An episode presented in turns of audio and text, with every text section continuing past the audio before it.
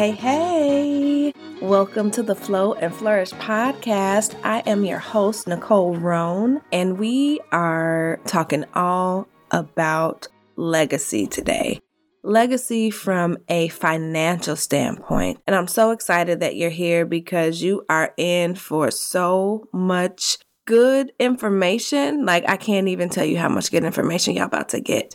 If this happens to be your very first time listening to the podcast, welcome, welcome, welcome. This is a sister friend community where we talk very openly and honestly about the struggles or challenges that can come up as women as we wear multiple hats and have competing priorities. So, here is where you'll get lots of different tips, advice, guidance, and you'll be in good company, like I said, with other sister friends who have similar struggles as well all of the topics that we talk about are linked to one or more of what I call my flow pillars. And if you'd like to learn more about those, you can go to the first five or so episodes where I talk all about what those are, how to incorporate them in your life, what they really mean, and how they apply to creating capacity in each and every area of your life, which honestly allows you to show up in excellence in everything that you do. As a capacity coach, this is one of the things that I help women focus on and create, really increasing their capacity for sustainable success. And one of the ways to do that is by understanding your money. Okay, let's say that again by understanding your money and putting things in place to make sure that you are able to flow and flourish effortlessly while I am not a money expert, I do know that I've been in corporate for over 20 years and been in HR leadership roles for over a decade. And I know from personal experience and making six figures that it's still possible to live paycheck to paycheck and how doing so really takes up a lot of mental and emotional capacity. So I have today Miss Emily V. Macklin, who is going to talk to us about thinking legacy. Are you thinking legacy for your family? I would advise you right now to get a notebook and a pen and take some notes because she's going to be dropping a lot of different valuable nuggets that you can use today, tomorrow, and in the future. Without any further ado, I'm going to go ahead and just read to you her or a short bio. Emily V. Macklin is the founder of Think Legacy Financial Coaching. Her mission is to help corporate career women position themselves for entrepreneurship by overcoming money and mindset blocks. She helps them build a better budget, maximize their current income, and boost their confidence and competence in money. She is a proud wife and mom of three children and values faith and finance. She uses this unique approach of combining faith and finance to build confidence and competence in four areas mindset, skills and knowledge, behavior, and stewardship. She is a money coach who has spent the last 20 years in corporate finance in various roles as an accountant, senior business analyst, and chief of staff to finance executives at two Fortune 100 companies. She brings her finance experience and desire for all families to thrive financially and create the opportunities for multiple generations to do the same to the table as a personal finance coach.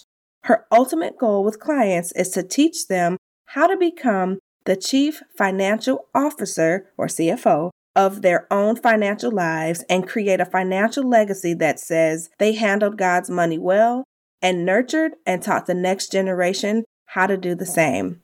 Please welcome Emily to the Flow and Flourish podcast. Well, hello, Miss Emily. Thank you for coming to the Flow and Flourish podcast today. Hello, and thank you so much for having me. I'm really excited to be here. Yay! I know that you and I have been trying to connect for a long, long time. What folks may not know is that you and I met, what was it, back in 2019? March at of 2019. Mm-hmm. Yeah, mm-hmm. at the coaching or speaking and coaching retreat. There we go. like, what the R stand for? The speaking and coaching retreat.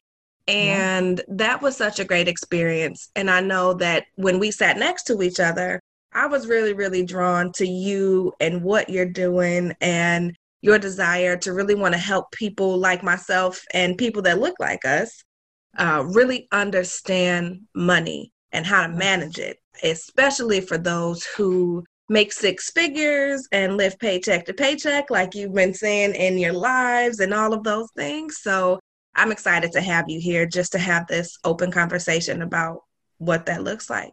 Absolutely. Thank you for the invite. I know it's kind of a, a taboo subject because, you know, everybody mm. believes because you have that six figure salary that your money problems don't exist, which that is a myth. Girl, is a huge myth. And definitely myself being one of those who used to live paycheck to paycheck, it just, you think when you make more, you can spend more. And so I don't want to steal your shine on talking about all of this. I'd first like to have you talk a little bit about how you ended up in this space as a coach, and then we'll go from there.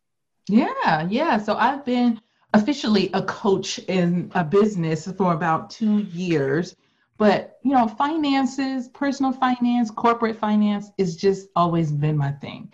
I remember up until about 11th grade, I wanted to be a teacher, and then I took an accounting class, and I fell in love with balancing a checkbook. it was either the accounting class or the economics class, and I was like, you know what, that's it, accounting. And from there, you know, I have always just had a knack for money and all things money, and always just been interested in money. And I've spent the last 20 years in corporate finance, mm-hmm. most of it in accounting, and, and the last probably about eight years doing a lot of financial analysis, supporting executives, uh, finance executives as well. So, and the way I actually got interested in personal finance, like I said, I've done corporate, but you know, I've had overcome my own personal journey, and it really has, you know, grown my desire to help other women overcome that paycheck to paycheck cycle because that was me.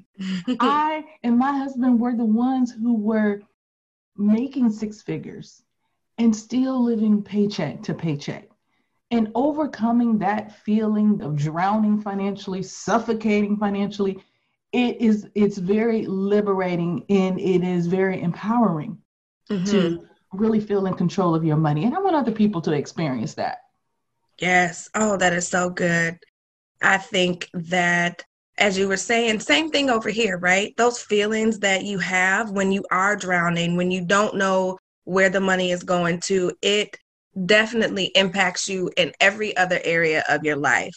And I want to talk a little bit about, I guess, what does living paycheck to paycheck look like for people in case they may not know what that is. Mm-hmm. they may be, you know, in denial or whatnot. We want to bust some myths and shine some light on what this looks like. Right, right. So first and foremost, when I talk about this and you know give statistics and give you know descriptions of what it is, the main reason that I am so vocal and I talk about it so mm-hmm. openly, I want mm-hmm. people to know that they are not alone. That mm-hmm. You know you may feel on an island when you're dealing with your own financial problems, but 78% of Americans live paycheck to paycheck. And get this. Did you say 78? Like seven, seven eight? eight. Almost eight in 10 people, eight in every 10 people live paycheck to paycheck. And get this 25% of households who earn at least $150,000 a year live paycheck to paycheck. I know that's way. hard to believe. Yes. A household earns $150,000 a year and they live paycheck to paycheck. So what mm-hmm. paycheck to paycheck living? That is, I'm gonna give you five five ways to know that you may recognize this. You may even this may even resonate with you. If okay. you spend nearly everything that you earn, there's paycheck to paycheck. If there's very little space between your incoming cash flow and your outgoing cash flow, meaning there's none left, that's paycheck mm-hmm. to paycheck you know, another way that you know someone's living paycheck to paycheck is if most of their, most or all of their paycheck goes to debt payments. Mm-hmm. I can't tell you how many paychecks I had that I would get it on a Friday and it was gone on a Friday because I had to pay credit cards, loans, student loans, car notes. That is not a good feeling. Another sign is little to no savings. Another one is you feel like you're one paycheck away from being broke. constantly. You know, if you were to miss a paycheck, everything would just fall completely apart, or at least it feels that way. And then just the last sign is, as I mentioned, as money comes in, it leaves as quick as it comes in. Those are all signs that you may be living paycheck to paycheck. Okay. I was writing those down. Um, I got you spend most of it. I think I mm-hmm. missed number two that you have little to no savings, mm-hmm. that you're one check away from being broke, or at least it feels that way, mm-hmm. and that money leaves as quick as it comes in. Which one did I miss? That most, if not all, of your paycheck goes to debt payments. Okay, yeah. Yeah, that's so good because most of us, and I'm not even gonna lie, from time to time, I've recently found myself there, right? Like I'm much, much better at it now. But even like you said, getting paid on a Friday and it's gone on a Friday, and you're wondering where did it go? Mm-hmm. Even if you've budgeted, even if you've planned and you've stuck to your budget, and then you're just left feeling all these different feelings overwhelmed, fearful, ashamed, mm-hmm. guilty. So tell me a little bit about where we can start. You've mentioned money mindset. So, talk to me a little bit about that. I want you to talk to me a little bit about your company, Think Legacy, since that's the name of the podcast. Uh-huh. So, I own a company by the name of Think Legacy Financial Coaching, and I help primarily corporate women to position themselves financially for entrepreneurship by helping them overcome money and mindset blocks. Just like myself, I really target women who are over corporate America. to be Hello. honest, the women who desire more flexibility in their lives, more meaningful work, and they want to bet on themselves. However, their personal finances are holding them back. So I provide financial coaching that helps them get positioned, you know, for financially overcoming the paycheck to paycheck cycle building that financial runway that allows you to bet on yourself with confidence. Oh, so, I love that. Yeah, that's who I serve primarily. And like I said, that was me, you know, really, really not feeling corporate America anymore and wanting to branch out with the things that I know to serve people, to serve the world, to add more value into the world and do it, you know, via a business, via entrepreneurship. And I want to be able to enable women who have those same desires. I want to provide them with, again, the coaching that allows them to build their confidence and their competence in money matters. And that's so needed as someone who is in the process of doing just that, right? Mm-hmm. No, not a corporate after 20 plus years and mm-hmm. building this business and being an entrepreneur. I can't tell you how many times my finances stood in the way. Like, oh, I can't do it because we are living paycheck to paycheck, or we were living paycheck to paycheck.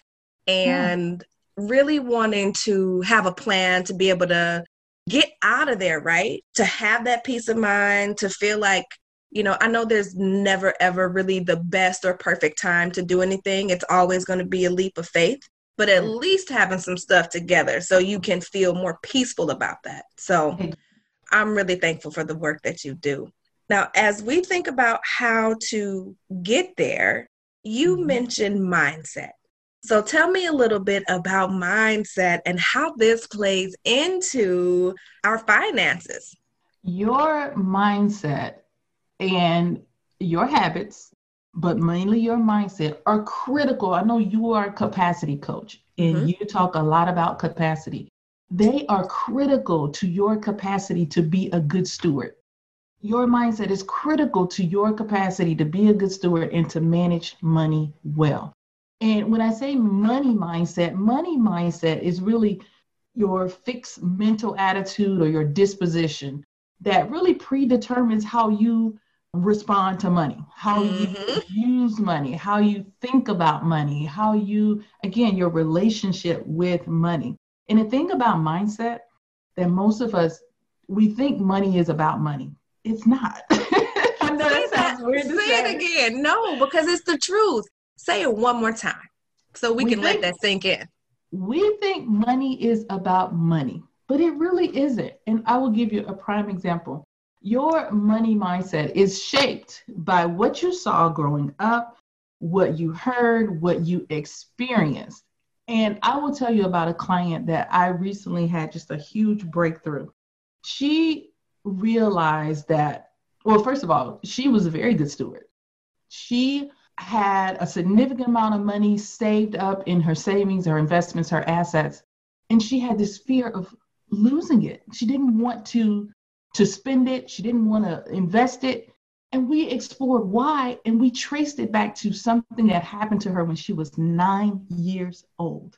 That nine years old, that event that happened to her when she was nine years old was still the person was managing her money. That nine year old was managing her money, but it was a single event. And that's all it takes a single event that really sets your mindset or shapes your mindset around money. And when you start to explore your mindset and how it was shaped, like going back to your money story, these mm-hmm. things become evident. However, we don't spend a lot of time exploring our money mindsets or exploring our money stories because that's really how you get to the bottom of how your mindset was shaped. Yeah. And that's a good point because as you think about taking the time to even figure out what your money story is, mm-hmm. oftentimes if you're struggling financially or living paycheck to paycheck, you're running from those things. And your capacity, you literally have zero capacity to even address them or think about them because you're so stressed out. And so I want everybody listening to really think about this and understand how your money really does impact your overall capacity. You have to be able to at least be in a space where you can think clearly so that you can recognize what is my mindset? What are my money habits? So that you can kind of uh, attack them from that way. As we were talking, I know you sent me this cute diagram that I wanted to talk about. Mm-hmm. And just talk me through it because it's based on, as you mentioned, your money mindset and your habits and mm-hmm. how those actually lead to different results. So, talk me through that a little bit. Yeah, there's a model that there's a life coach who I follow who's just brilliant. Her name is Brooke Castillo, and she has this model that really explains how your thoughts drive your results. So, your thoughts start in your mind, right? And those are going to be how you think about an event or how you think about a thing. So if you think that money is bad, that's going to drive your feelings toward money. Mm-hmm. If you mm-hmm. have bad, if you have thoughts that money is bad, that's going to drive your feelings toward money. Those feelings are going to drive your actions toward money. So if you think it's bad, you're going to run away from it or you're going to avoid it. And those actions are going to drive your results. So your thoughts drive your feelings, which drive your actions, which drive your results. Yeah. And you said something that made me think. I know it's something that's gone through my head before. Like, who really out there thinks money is bad, right? Most of us are like, ooh, I want more of it. I don't think that it's bad at all. But help me unpack what it looks like or what some of those thoughts are when we equate money to being bad. So, if you're like me and you grew up in the church and you grew up, you know, in the South, tell me what you probably have heard about money from a Christian perspective. Money is the root of what? All evil. I was just about to say it. All yeah. evil. And that has been ingrained in you as a child. So, as an adult, that's what you're taking into your adulthood as you manage the money that you have or the money that comes into your life on a daily basis. And not even realizing it, right? Like, not even realizing that you feel that way or that that is ingrained into your mindset. Mm-hmm. Yeah. I mean, think, also think about just little things that people would say about money. Money doesn't grow on trees. You know, that kind of has a negative connotation it, with it. It does. yeah, yeah. You know, it, little things like what your mama say when you want to go to McDonald's. Do you got McDonald's money? You know, just little things like that. And another one, I recall people saying, like, I remember, like, maybe my aunts or, you know, uncles just maybe saying things about people who were, you know, well off oh, they got a little money. Mm-hmm. You ever heard anybody say it like that? Yeah. As if because they have a little money, they are bad or something is wrong with having a little money, you know? Mm-hmm. And so it's mm-hmm. little nuances like that. Just hearing people talk about money when you were growing up or just, you know, seeing people struggle with money, all of that has created how you feel and how you handle money. Yeah, I had to dive really, really deep into that myself. I was reading a book called You Are a Badass at Making Money mm-hmm. and really thinking about where my own, I guess, not triggers, but my own mindset came from. And mm-hmm. it was a lot of the things that you mentioned, right? I constantly heard growing up money don't grow on trees or money too tight to mention, stuff like that. Mm-hmm. And I also realized that a part of me was afraid to invite money into my life because of the judgment, right? Yep. I didn't want to be perceived as being better than anybody. Yep. I didn't want to have everybody calling and asking me for money either. So just all of these little things. And one of the exercises that I did from the book was to actually write out what are all my fears and then to, or my fears and my thoughts, and mm-hmm. then to look at that from a different lens. And I cannot tell you how much that helped me, right? We don't realize how much of that junk we're carrying around from, like with your client, from nine years old. And as a parent now, I have to catch myself because I have the little boy that's like, Mama, can we get some McDonald's? And I'm like, You got McDonald's money? um, and so we talk openly about it, right? Like mm-hmm. when you have some savings, you've been getting your allowance. Do you want to spend your money on it? Yeah. Nope, I want to spend your money. Oh, okay. Well, we won't be getting it. so really trying to help and educate them. Mm-hmm. Which is why I love what you're doing because think legacy, you know, for me, it's not just my family right now, it's the future, the different generations. And changing the different mindsets and habits right now will lead to legacy for them. So thank you for sharing that. Yeah, yeah.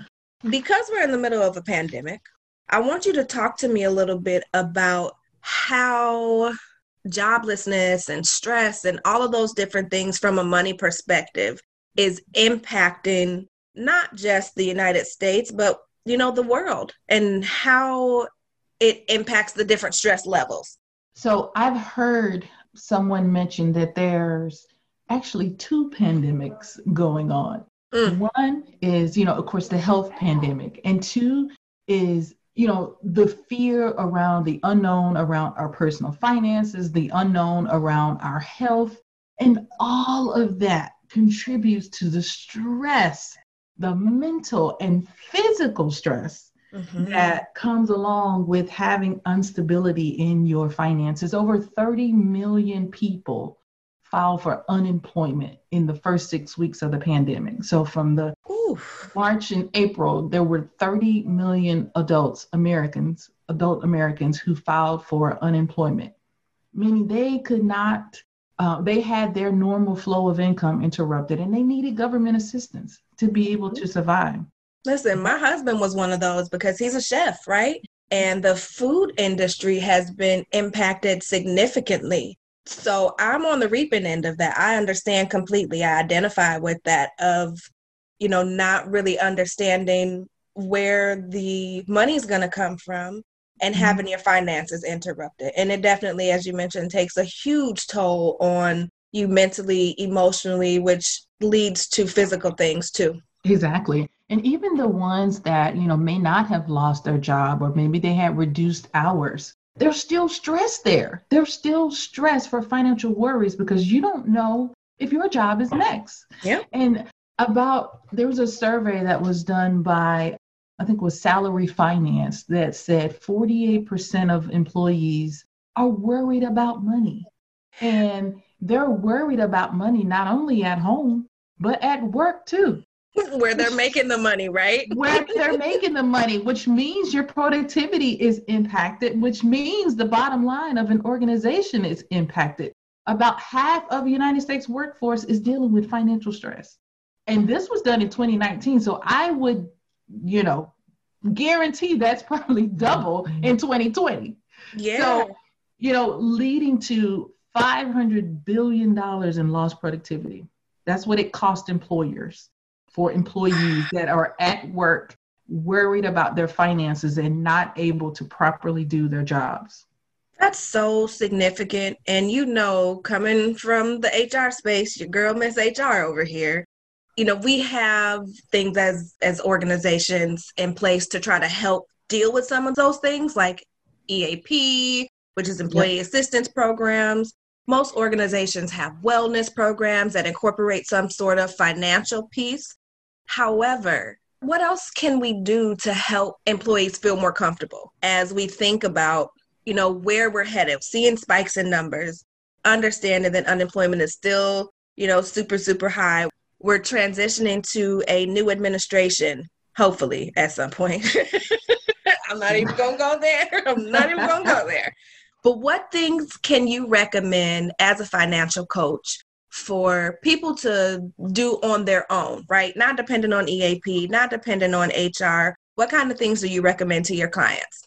So, well, first of all, if you have access to that kind of resource, they a lots of times offer you know access to resources that can help you with your finances so I, that would be job number one is see what kind of resources that you can tap into that are already available to you and it's free and it's 100% free, free and confidential and, and confidential yes. exactly exactly but you know even beyond that what you can start doing you got to start really looking at your financial habits are your habits costing you your financial freedom? Are they costing you your financial success? Looking at the habits and the things that you can be doing with your money. And the first thing you want to be doing is knowing your numbers. Do you know your mm-hmm. cash flow? Do you know how much you have coming in and how much you have going out. Okay, Miss Money. it sounds basic, right? But but a lot of people don't do that. So it's talk about basic. that. It's basic. It starts with just actively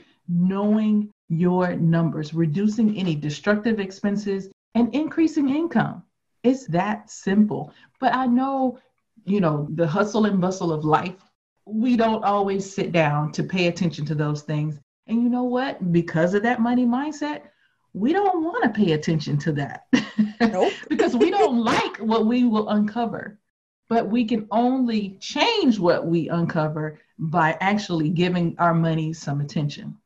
I say all the time that, you know, you can't fix what you don't face. You cannot fix what you won't face. And it's the money part isn't going to go away, especially if you are looking to venture out of corporate, you're going to have to learn how to manage your own finances. So I love that you're talking about these different habits. So keep going. I'm sorry. I won't interrupt you no more. no, that's okay. No, here's the thing. If you got raggedy personal finances, you're going to have raggedy business finances. Not raggedy. raggedy. And you know what? That is not going to help you. that is not going to help you run your business because the same way you run your personal finances, you're likely going to run your business finances the same yeah. way. So it behooves you to get in control of your personal finances. So not only knowing your numbers, and I hope your I hope your audience doesn't log off after I say this next one. They better not. I we, know we're here to tell the truth. I, I know how people feel about the B word, but you need to budget.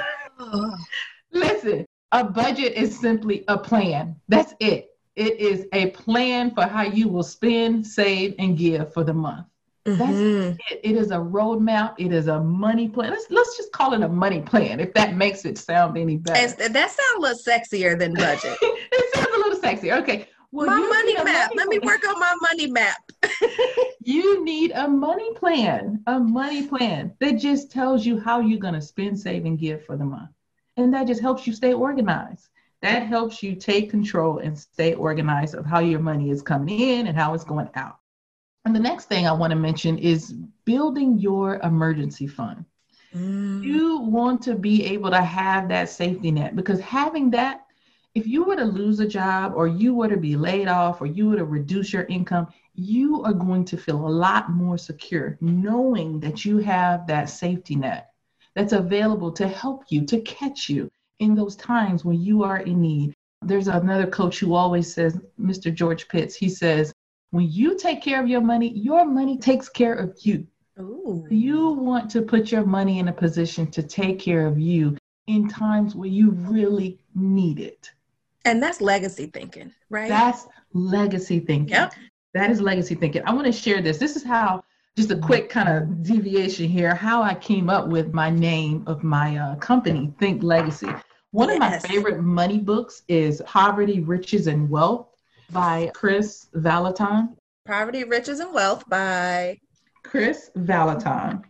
K R I S V A L L O T T O N. And it really speaks about money from a kingdom perspective.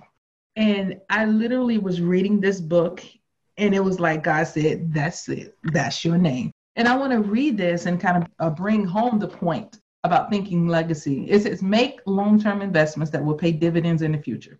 Poor people live for today, middle class people live for their retirement, but wealthy people live to leave a legacy think legacy. And that is, I said, that's it. That I want to be a wealthy person who leaves a legacy, not only because I want to leave wealth, but as a kingdom entrepreneur, as a woman of God, that is my charge. Proverbs yes. 13 and 22 says that a good man leaves an inheritance mm. for his children's children. So not only my children, but my children's children. So when I think about my money, my money is either taking care of me today, or it's taking care of my children or my children's children tomorrow. So every dollar that comes into my account has a job. You either taking care of me or you're going to take care of my children and my children's children.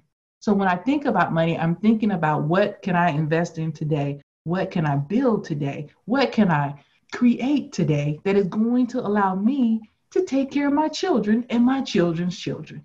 always have that in mind. Think legacy. Oh, I love that so much. And, you know, I think for me, I'll be honest, I didn't even start thinking legacy like until my daughter was probably like 10 or 11 mm-hmm. because I have been working so hard just to survive and listen, just coming out of being a single mom and, you know, being in corporate for a while, but not really making a whole lot, I started to think about what am I going to leave her, mm-hmm. right?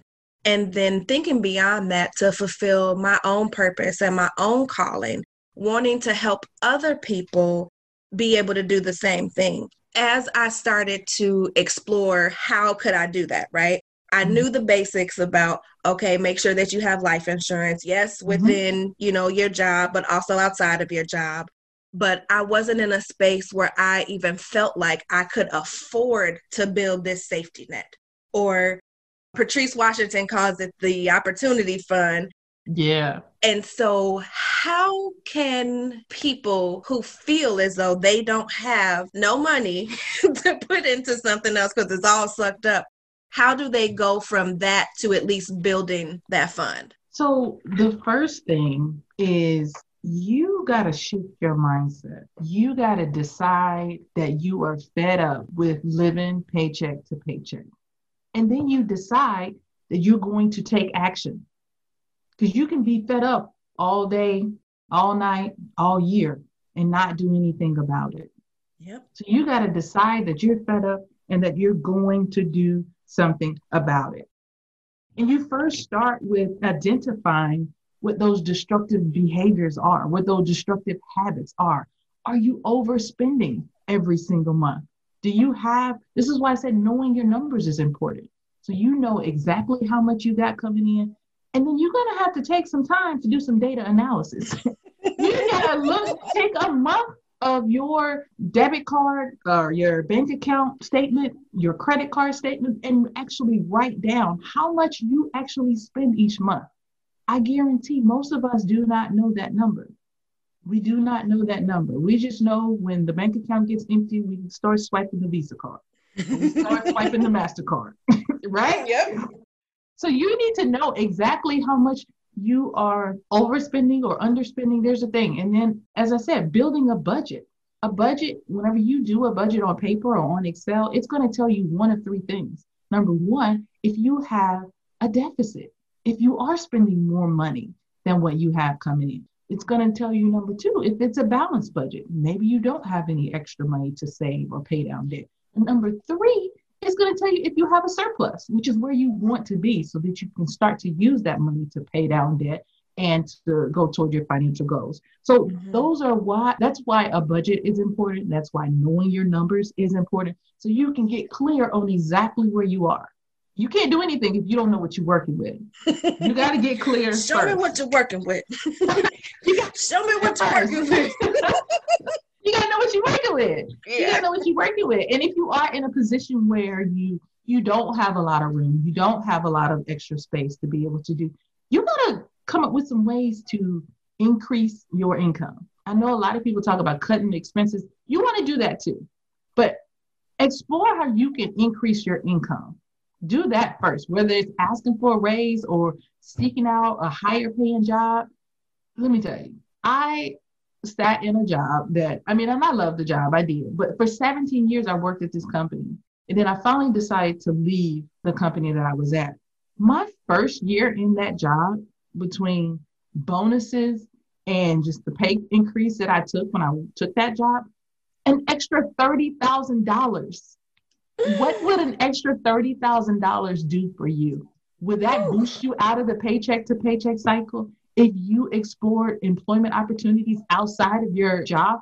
I know we like familiarity. Look for opportunities to increase your income. Cutting yeah. your expenses only gets you so much. So that's what I charge you to do is look for opportunities to increase your income, whether that's building your side hustle, ramping up a side hustle that will generate some income back. Just look for opportunities that are going to bring in additional cash flow so that you can actually do something, so that do you can actually pay down debt.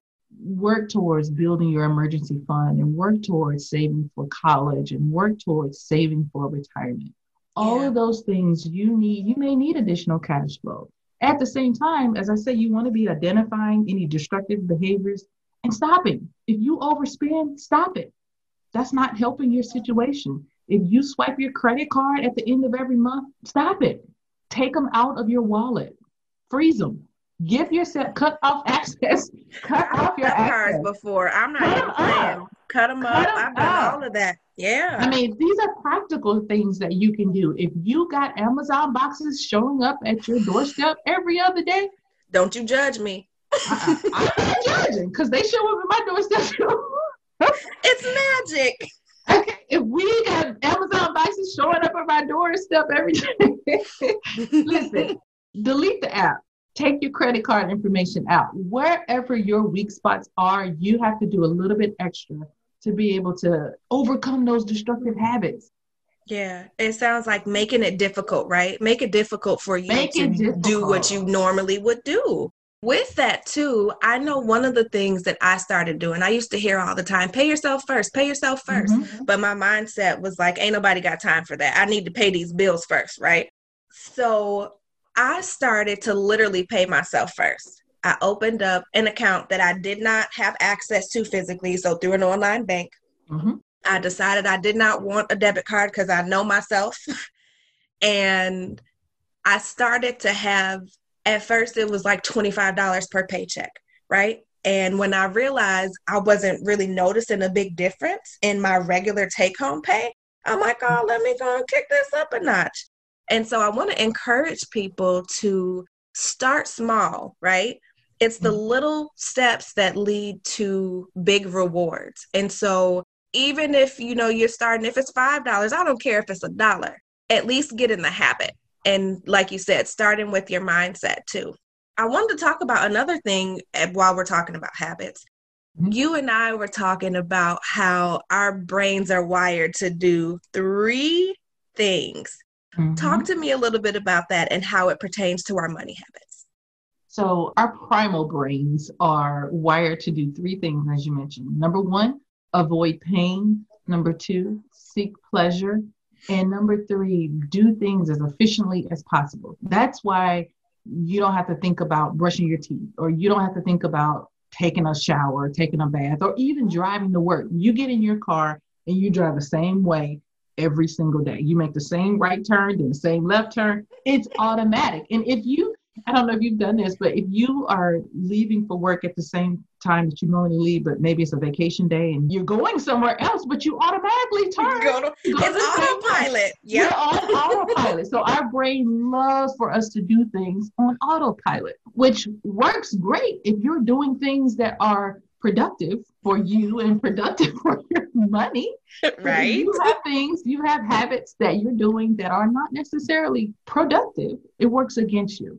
But many times, if you have a habit of spending money whenever you are sad or when you're mad or frustrated or just feeling some kind of emotion, that's where this retail therapy thing comes mm-hmm. from. Even so happy. Of, I know I've done that too, right? Happy. Like, oh, I'm so excited. Let me go buy a new pair of shoes to celebrate. Yes, yes, yes, yes. So, you know, those things are our brains trying to avoid pain. And how do you do that? You avoid the pain of being sad or, or having a bad day at work or having a fight with your spouse. You want to avoid that pain. It doesn't feel good. So, mm-hmm. what do you mm-hmm. go do? Maybe we go and spend a $100 at Target. That makes me feel real good. I'm seeking pleasure. Mm-hmm. So get in a habit of always avoiding pain and seeking pleasure. And those habits are they're spending triggers that help us kind of overcome those emotions that we don't want to feel. Ooh, let's dive into that a little bit. Tell me about these different triggers because you mentioned the emotional ones, and I know there are some non emotional ones as well. Mm-hmm. So let's start with emotional. And first of all, let's identify what a trigger is when we're talking about mm-hmm. our finances. Yeah, yeah. So usually with a habit, there's a trigger that precedes that habit or that action, or there's some kind of cue or something that says, "Hey, this is what I do when this happens." Yes, and that's what that trigger and that cue. So a spending trigger is an emotion that causes us to give in to spending temptations. That spending that helps us avoid that pain that we have. And so there are emotional triggers and some non-emotional triggers. And emotional triggers uh, typically um, generally make you spend money that mask or replace that emotion. You're trying to avoid that pain. You you know you don't want to feel sad or you don't want to feel stress or frustration. So we use shopping as a way to mask those feelings because it feels good. It feels good mm-hmm. to go mm-hmm. get a new pair of shoes. It feels good to go get a new dress. yes. Even if I can't wear it nowhere, I'm gonna wear it in the house. oh my gosh. I will tell you my story on one of the non-emotional triggers how it showed up for me in the pandemic. But one of the other emotional triggers, think about what you do when you're bored. You browse online, you use shopping as a form of entertainment. You know, what about when you wander? This was me too, wandering around Target to all the end cap aisles where the clearance stuff is. Mm-hmm. you know, and browse. now, when you think about, as you mentioned, just browsing even online, right? Mm-hmm now we're inundated with ads for things that we may have just had in a conversation with our spouse or we mm-hmm. may have mm-hmm. Googled. So even if you're not intentionally trying to shop, you scrolling on Facebook or Instagram and all of a sudden it's, hey, I saw you were looking for tiki torches. These are on sale and you know, all of those different things. So thank you for pointing that out. Yeah, yeah. If you notice that when you get bored, that's your go-to, that could be an emotional trigger for you. Being mm-hmm. bored you know, what, what should I do? Let me grab my phone. I'll find something on my phone. And then what pops up? Oh, come and get this head wrap or come and get this phone holder that also pours your coffee and all, you know, whatever. all the kitchen gadgets. Oh Love oh them. Gosh. Oh my gosh. So yeah, so there you have to there are some emotional triggers, but there are also non-emotional triggers. How about this? Who goes and feel like you need to go buy something when you you get an increase in income? Or when you get a paycheck? Do you spend more on paydays? That could be a trigger for you. Mm-hmm. Think about that could be a mm. trigger for you if you go and you spend more on paydays. That was a trigger for me. I was, I was like, oh, okay, I got paid today, so you know, I'm about to ball out. I can ball out a little bit, you know. I can ball out a little bit. I've been I've been holding back all week, waiting for payday. That could be a spending trigger for some people also, you know, getting a deal. Like again, this is kind of emotional too. And this is why you see all of like the ads and things and the come and buy this and get it for $9.99 and whatever, you know, sales or coupons, you know, that rush of getting a deal could be a trigger for you. I really like New York and Company, and I don't know if you Girl, shop in New York and Company. I was just but, getting ready to say I had to get off the email list to as well because they send those emails, they send those coupons. It was such a trigger for me. Off. yeah. Mm-hmm. And I don't know what it is, but I never wanted to let them expire without me using them. So during the pandemic, I was like shopping like a fool mm-hmm. with nowhere to wear the stuff. Yep. Got got you know, a closet full of stuff. Yeah, I'm with you. Yes. It was such a trigger for me. You know, I am not above any of this. You know, I have money issues that, you know, I just recognize them. Yeah. But, and know, I want to pause really quick because I think that's a really good point. Each and every one of us are human, right? Mm-hmm. This is not about perfection. This is not about judgment. This is about mm-hmm. helping you get in a headspace to recognize to these recognize. different thoughts, mm-hmm. these habits, these triggers, so that you can reach your financial goals, so that you can be able to leave a legacy for your children and generations to come. And so I love that you say you're not above it because, sis, neither am I. I just told you I had to delete the New York and Company stuff. I had to unsubscribe to the text messages for coach. There mm-hmm. were all kinds of things, even the Target stuff, right? Like, come mm-hmm. in, three hour flash sale. So, I want, and I know you do too, everybody listening to understand that we're in this together, right? Yeah, You're not alone. Together. Right, right. That's what I always want people to know. There are two things really that I want people to know when it comes to their finances. One, you are not alone. I don't care how bad you feel like your situation may be. You are not alone. And number two, it doesn't have to stay that way. There's always an opportunity for you to change. You just, have to decide you want to change. And the thing about life, the thing about money, six months from now, things could be completely different. All it takes is one idea, one obedient action to just really change your situation. Yeah, I agree. And I think we're jumping a little bit ahead of where I wanted to go. So let's jump into it even more, right? Okay. And talking about what kind of solutions I wanted to provide the listeners with some key things that they can do today, right? Mm-hmm. mm-hmm. After we address the B word, the budget. We called it something sexy though. What did we call it? the money, money, ma- money map, money plan. money plan. Okay. What other things would you recommend as solutions for anyone listening who is recognizing themselves in this conversation that we're having today? So first and foremost is just just pay attention. Just create the awareness of what your triggers are, the awareness of your bad habits. Become aware of them. I guarantee you, most of us do a lot of overspending unconsciously. It is only after we look up at the end of the month or the end of the week, like, I just had $500 in my account. Where did it go? Can I tell you awareness. real quick? Go ahead. Listen, with a chef at home, before I knew my numbers, mm-hmm. we were spending $600 a month on fast food, eating out, restaurants. And I was like, you gotta be kidding me. I got a whole chef and we spending what? So that awareness is key, absolutely key. Yeah, yeah. Keep creating that awareness so you know exactly what you need to do, exactly where your issues are. Secondly, again, is deciding that you no longer want to live this way. Like you got to be sick and tired of being sick and tired mm.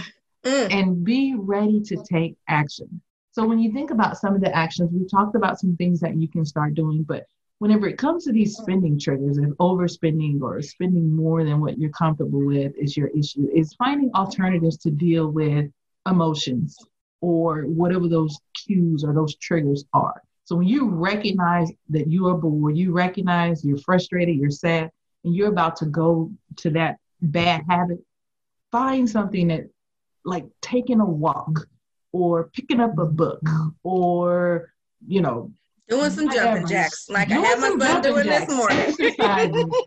Identify something whenever you start to pick up that Amazon app to scroll, put it down and say, "This is what I'm going to do."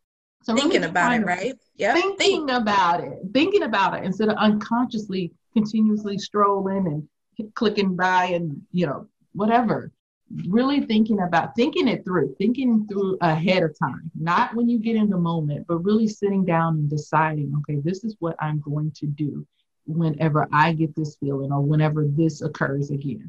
Like you got to have a plan ahead of time. Don't wait until you get into the moment. And the fourth thing i wanted to share is when you have some financial goals so setting financial goals that's the action Because when you think about, okay, if you're trying to build your emergency fund, or if you're trying to buy a new car, if you're trying to save for a house down payment or something, when you go to spend that money, know that you're taking away from whatever that goal is. So when you got goals, you can always kind of divert your attention back to that. Like, mm, do I really want to spend this hundred dollars on shoes? When I can we know... keep these in our head, or can we write these down? What makes the most sense? Oh, writing them down. You already know. Write down those financial goals. Not only writing them down, but writing down an action plan. If you got a, if you have a goal to save a thousand dollars, write down how you're going to do it. If that's a hundred dollars out of the next paycheck, next 10 paychecks, write that down. If it's yes. going to be automatically deposited into your savings account, write that down. So we were talking about setting the financial goals and how important it is to not only have them in your brain, but to put them on paper and to put a plan together for your money. So yeah. Yeah, yeah. I actually share a worksheet that I share with my clients, and I'd be glad to share it with yours as well. But when we set goals, we set the goal. We use the SMART method. I know you from corporate America, you understand what a SMART goal is, right? You know, so I've been coaching people on it for you know. 15 years. well, not only do we write down what the goal is, we write down specifically what it is, when we want to achieve it, we I have them write down the actual steps, meaning I'm going to have automatic deposits go into my checking account. Write that down so that yes. you know specifically how and when you're going to hit that goal. We also write down, okay, what are the obstacles that may come up mm-hmm. and how you're going to overcome those obstacles.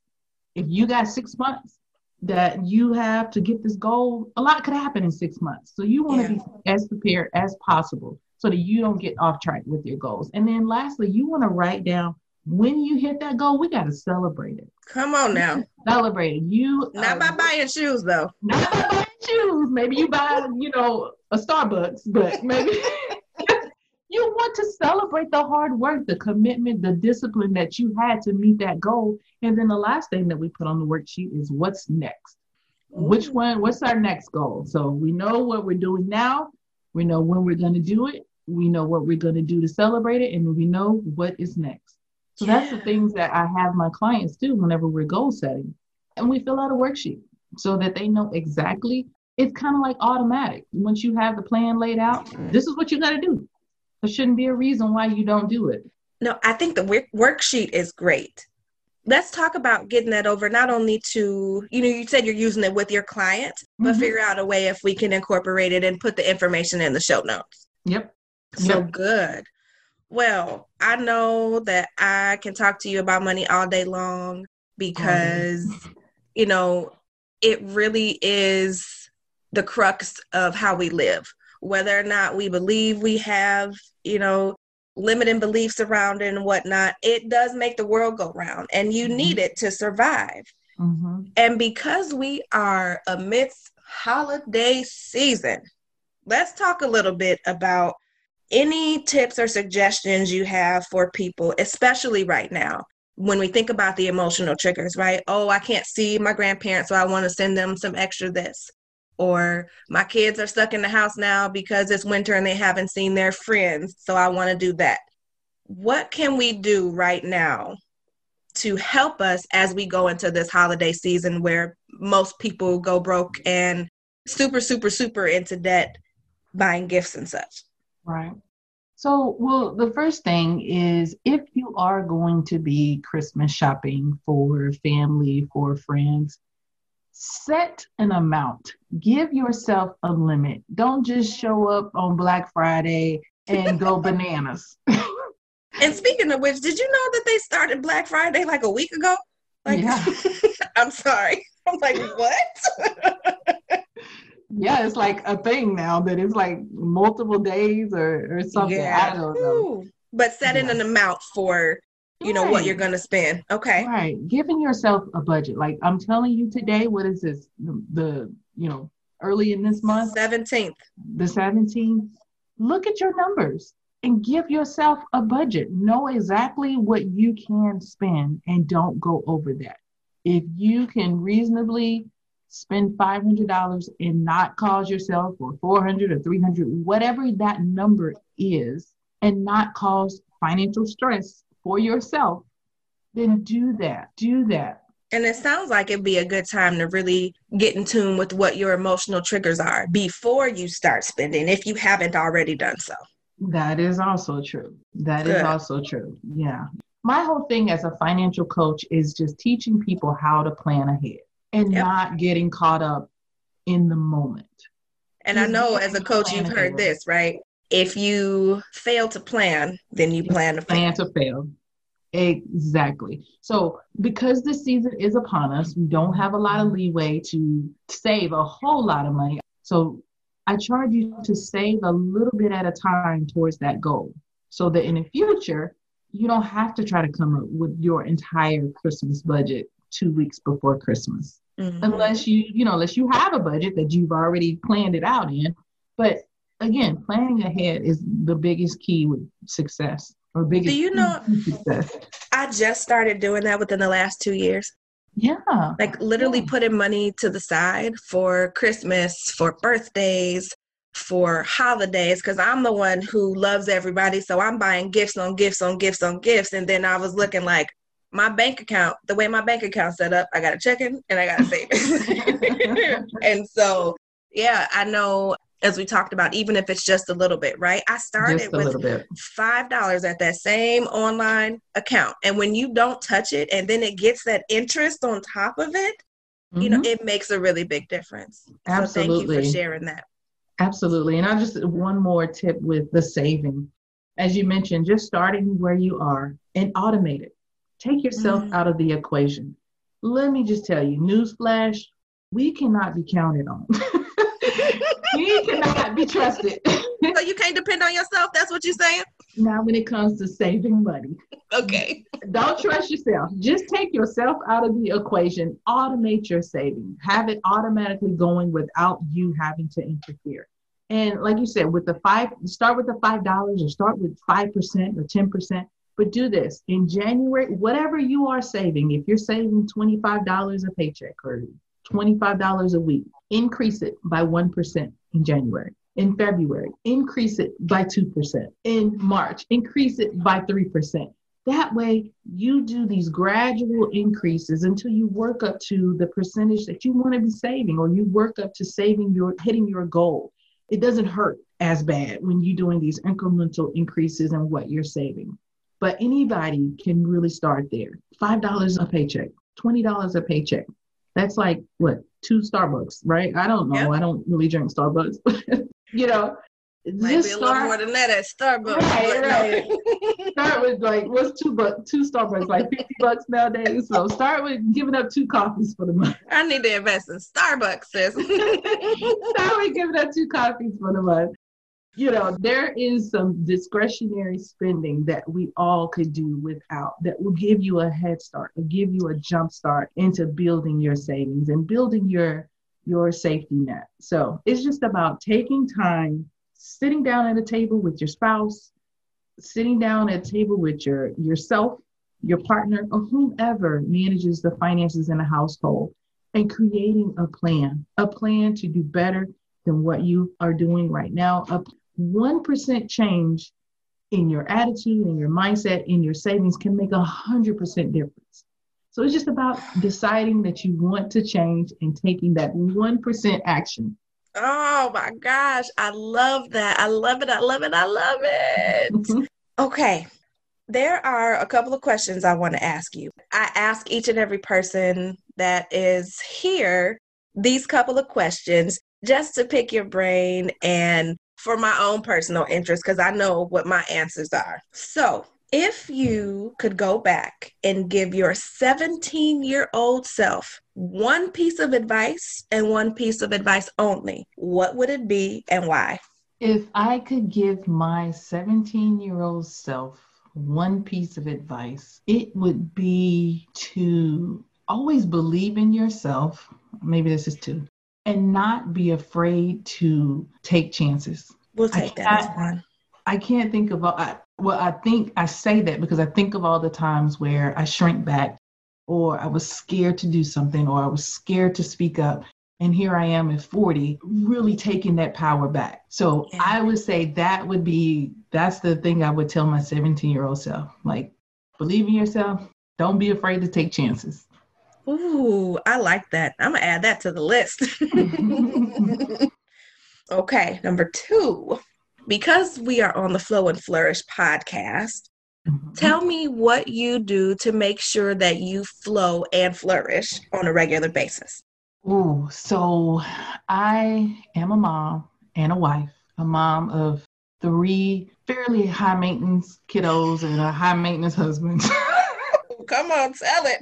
Okay, so I got a three year old, a six year old, and an eight year old. And I'm homeschool, not homeschooling, but virtual schooling the eight year olds. And I'm working from home myself constantly. But the one thing that I do that I absolutely, it, it centers me, it allows me to just recharge and allows me to be that mom that can handle the family, the cooking, the working, everything that I have going on in life. Y'all, I take baths at night when everybody is in the bed and I sit in the tub and I read, I catch up on my podcast, and I cannot tell you how much that just it's just how I recharge. I love to have time to myself, and I don't have a lot of time to myself between sunrise and sundown because I'm constantly caring for my family. But just taking that time at the end of the day to relax, to take a bath, I read. I like to read. And the second thing I like to do is I exercise. I run, and I don't care what the temperature is, I get out and I run. And the thing about running is that is my time with God. That is the time that I hear from Him the most.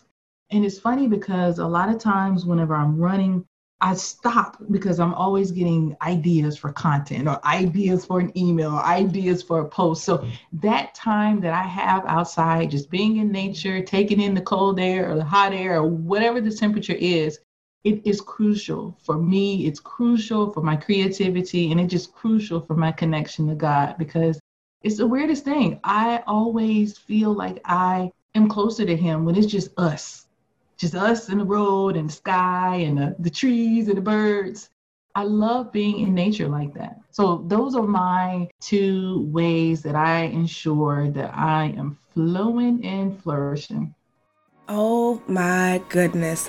This was such a good episode, and I'm so glad that Emily and I finally had a chance to connect. I know this one is a little bit longer than most of my typical episodes, but it's packed with so much information. And listen, I want you to start thinking legacy. I said during the podcast that I really didn't start to shift my mindset until a few short years ago, and I can't tell you how much of a difference that it's made for me and my family.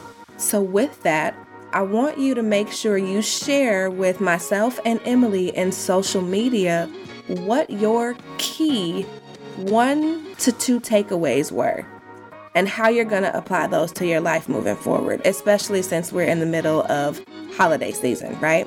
And of course, if you have not subscribed to the podcast yet, I don't know what you're waiting for. Make sure you go ahead and do that right away. Additionally, please make sure that you join me every single Friday on Facebook Live for Flow Fridays. Typically, I'll be having the guests who are on the podcast do some live Q&A, and then sometimes you'll just get me as well where we're talking about different topics. So, make sure that you're tuning in. And if you are not on Facebook, but you still want to catch those Flow Fridays, I do upload those to my YouTube channel as well, which is just Nicole Roan. You type in Nicole Roan and you got me, okay? And Last but not least, make sure that you are on my email list because I will be launching my coaching program in the next six to eight weeks. So I want you to be in the know. And if you are looking for an opportunity to partner with me, this will be a really great time. Okay, so make sure you are signed up for that email list. You can do that on my website at NicoleRoan.com.